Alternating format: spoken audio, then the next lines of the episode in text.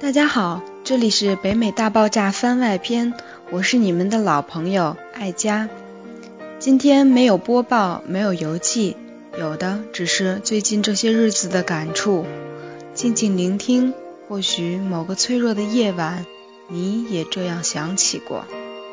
好，今天的主题就是我长大了，而你老了。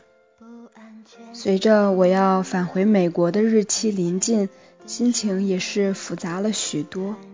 无聊的时候翻开以前的日记，才发觉原来出国后的这些日子，心境一直在变，而不变的是那颗永远牵挂的心。二零一四年六月二十日，多久没有要动笔写东西的冲动了？从出国前的分手。亦或是一年前泛起回忆的那个夜晚，高中的时候总是傻傻的拿出那个本子，记录着当时的为情所困和推翻高考，盯着那人回复的两行字，眼睛由微胀到苦涩再到模糊，最后泪水汹涌而出。那时的我喜欢写作，或许不能称之为写作的写作。尽管有时为了考试勉强自己学会那些华丽的词藻，虽然在高考作文中也没有什么贡献，亦有时为了与同学炫耀才思泉涌、妙笔生花，但更多的是想记录、想描述当时的心情，害怕美好的事物过去了就会遗忘，害怕当时的单相思会消逝，对方已然不知道。自己总要留下个什么痕迹才好。人们总是说，在感情遇到挫折时，文笔就会凸显出来。每每心情低落时，总绞尽脑汁的想，究竟什么样的词、什么样的句子，才能贴切的表达出我这悲凉的心情？好像真的是有点为赋新词强说愁的感觉了。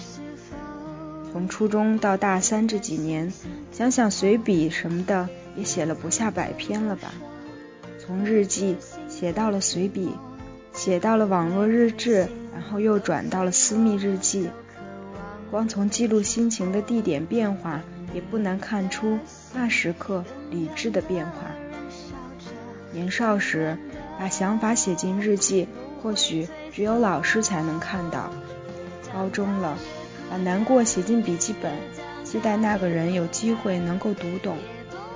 大学时，把喜悦、悲伤写到网络里，想同大家一起分享。最兴奋的莫过于一个个回复评论。出国了，也很少再动笔，偶尔几次也只是把感触写进私密日记。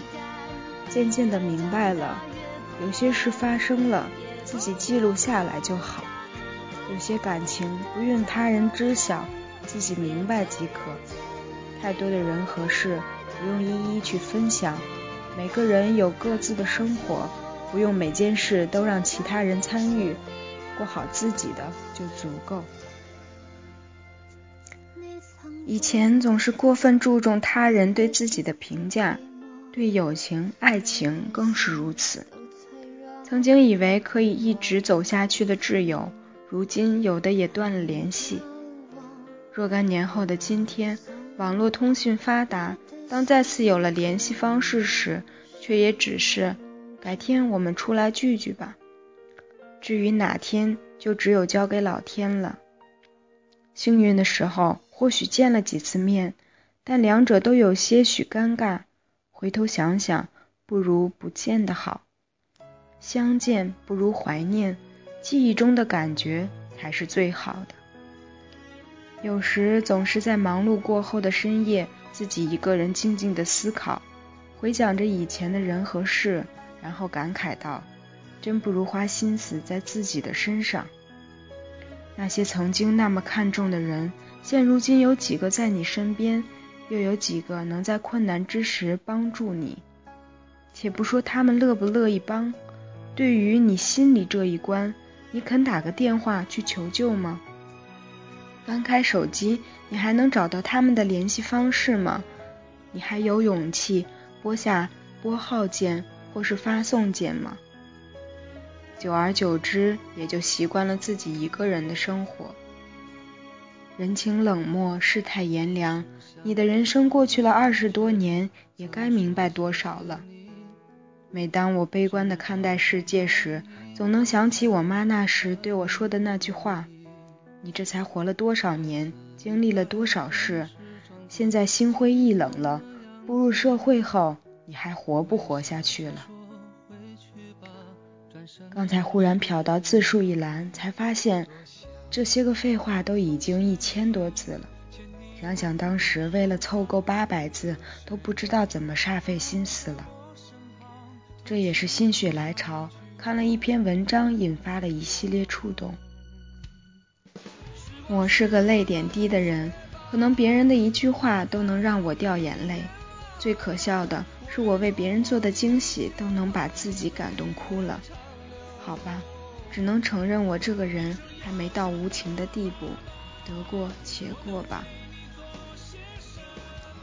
二零一五年六月二十一日，今天是父亲节，与端午节相接，也是我出国这几年第一次跟爸一起过节。今年回来，依旧是被问起那些老掉牙的问题：什么时候毕业啊？以后留在那儿还是回来啊？刚开始我会说，毕业以后先在那找工作，找不到了就回来。而某一天中午，老爸破天荒提早回家，一进门就说：“佳佳，咱毕了业得回来啊。”这话题起得很是突兀，让我不知道该附和还是不予理睬。然后他就一直在谈论着伟大祖国发展论，仿佛世界上就只有天朝是最好的。我把这些当做了个笑话。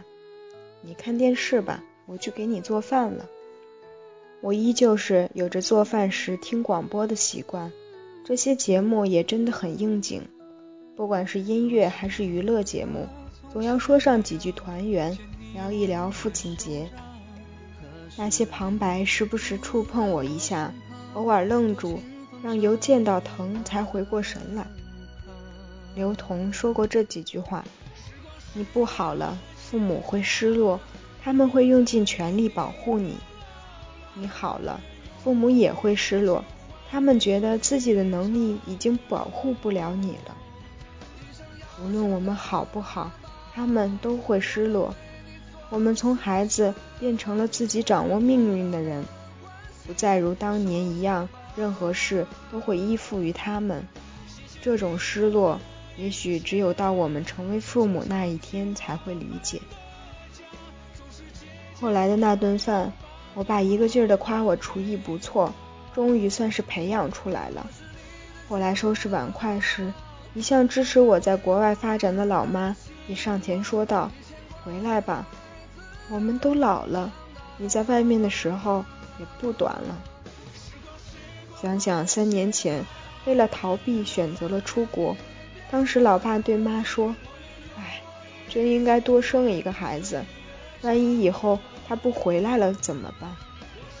到后来，爸为了鼓励我读研，说：“你好好上学吧，以后争取留在那儿，也给咱家光宗耀祖下。”每次过年打过去电话，总能听到奶奶在那头抽泣：“你一个人在外面过年也回不来，要不咱不读了。”多受罪呀！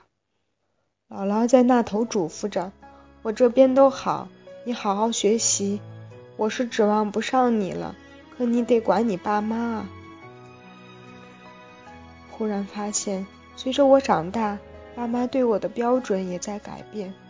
上大学时，我执意要离开河北，走得远远的。爸妈说：“大学能不谈就别谈恋爱了。”实在不行，也要找个北方人，离家近。到后来也只能说，只要他对你好就够了。再往后出了国，就变成咱要开始找对象了，不管南北方，只要是中国人就好。而现在说的最多的就是，以后回来吧，不管在哪里，只要是在国内就行。他们在一点点降低着自己的底线，不变的还是希望能让我离他们近一些。留在美国还是回国，这或许是绝大多数留学生的困扰。每当过节或心里不舒服时，总希望自己能在家，有人能安慰着我。而回国后，面对着阴暗的天空，时不时感冒和胃炎，就期盼着能早点回学校，享受那自由新鲜的空气。这次回国参加了高中同学的婚礼，班里的班花大学时在美国，于是嫁了一个美国人。三年后的今天，带着孩子和老公第一次回国，然后补办了婚礼。偶尔和他聊天，他说英语，我回复着中文。他跟我说，他那单纯的性格不适合在国内发展，所以父母也同意他留在美国。当我在婚礼上看到叔叔阿姨那幸福的笑容，觉得哪一个家长不希望自己的孩子在身边呢？这是要付出多大的牺牲，才舍得让自己唯一的女儿留在异国他乡？想念的时候，也只能望着电脑说上几句。跟自己的外孙聊一聊不走心的问候，不知道未来的我会不会因为爱情而暂时自私的搁置了亲情，但是我会把常回家看看记在心间。的确，自己大了，身边的小伙伴也都纷纷结婚生子，父母也都在讨论着以后养老的问题。何去何从？又孰人能断绝呢？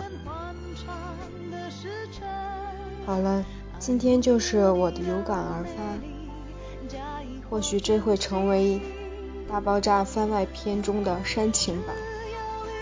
如果大家呢有什么对美国学习生活各方面的疑问，也欢迎来投稿咨询我们。我们会尽可能的用自己的感受，或者是请教专业人士来回答大家的问题。所以下一期北美大爆炸番外篇爱家资讯播报呢，将为大家解决一些疑难杂症。好了，我们下期再见。当我老了，我真希望这首。歌是唱给你。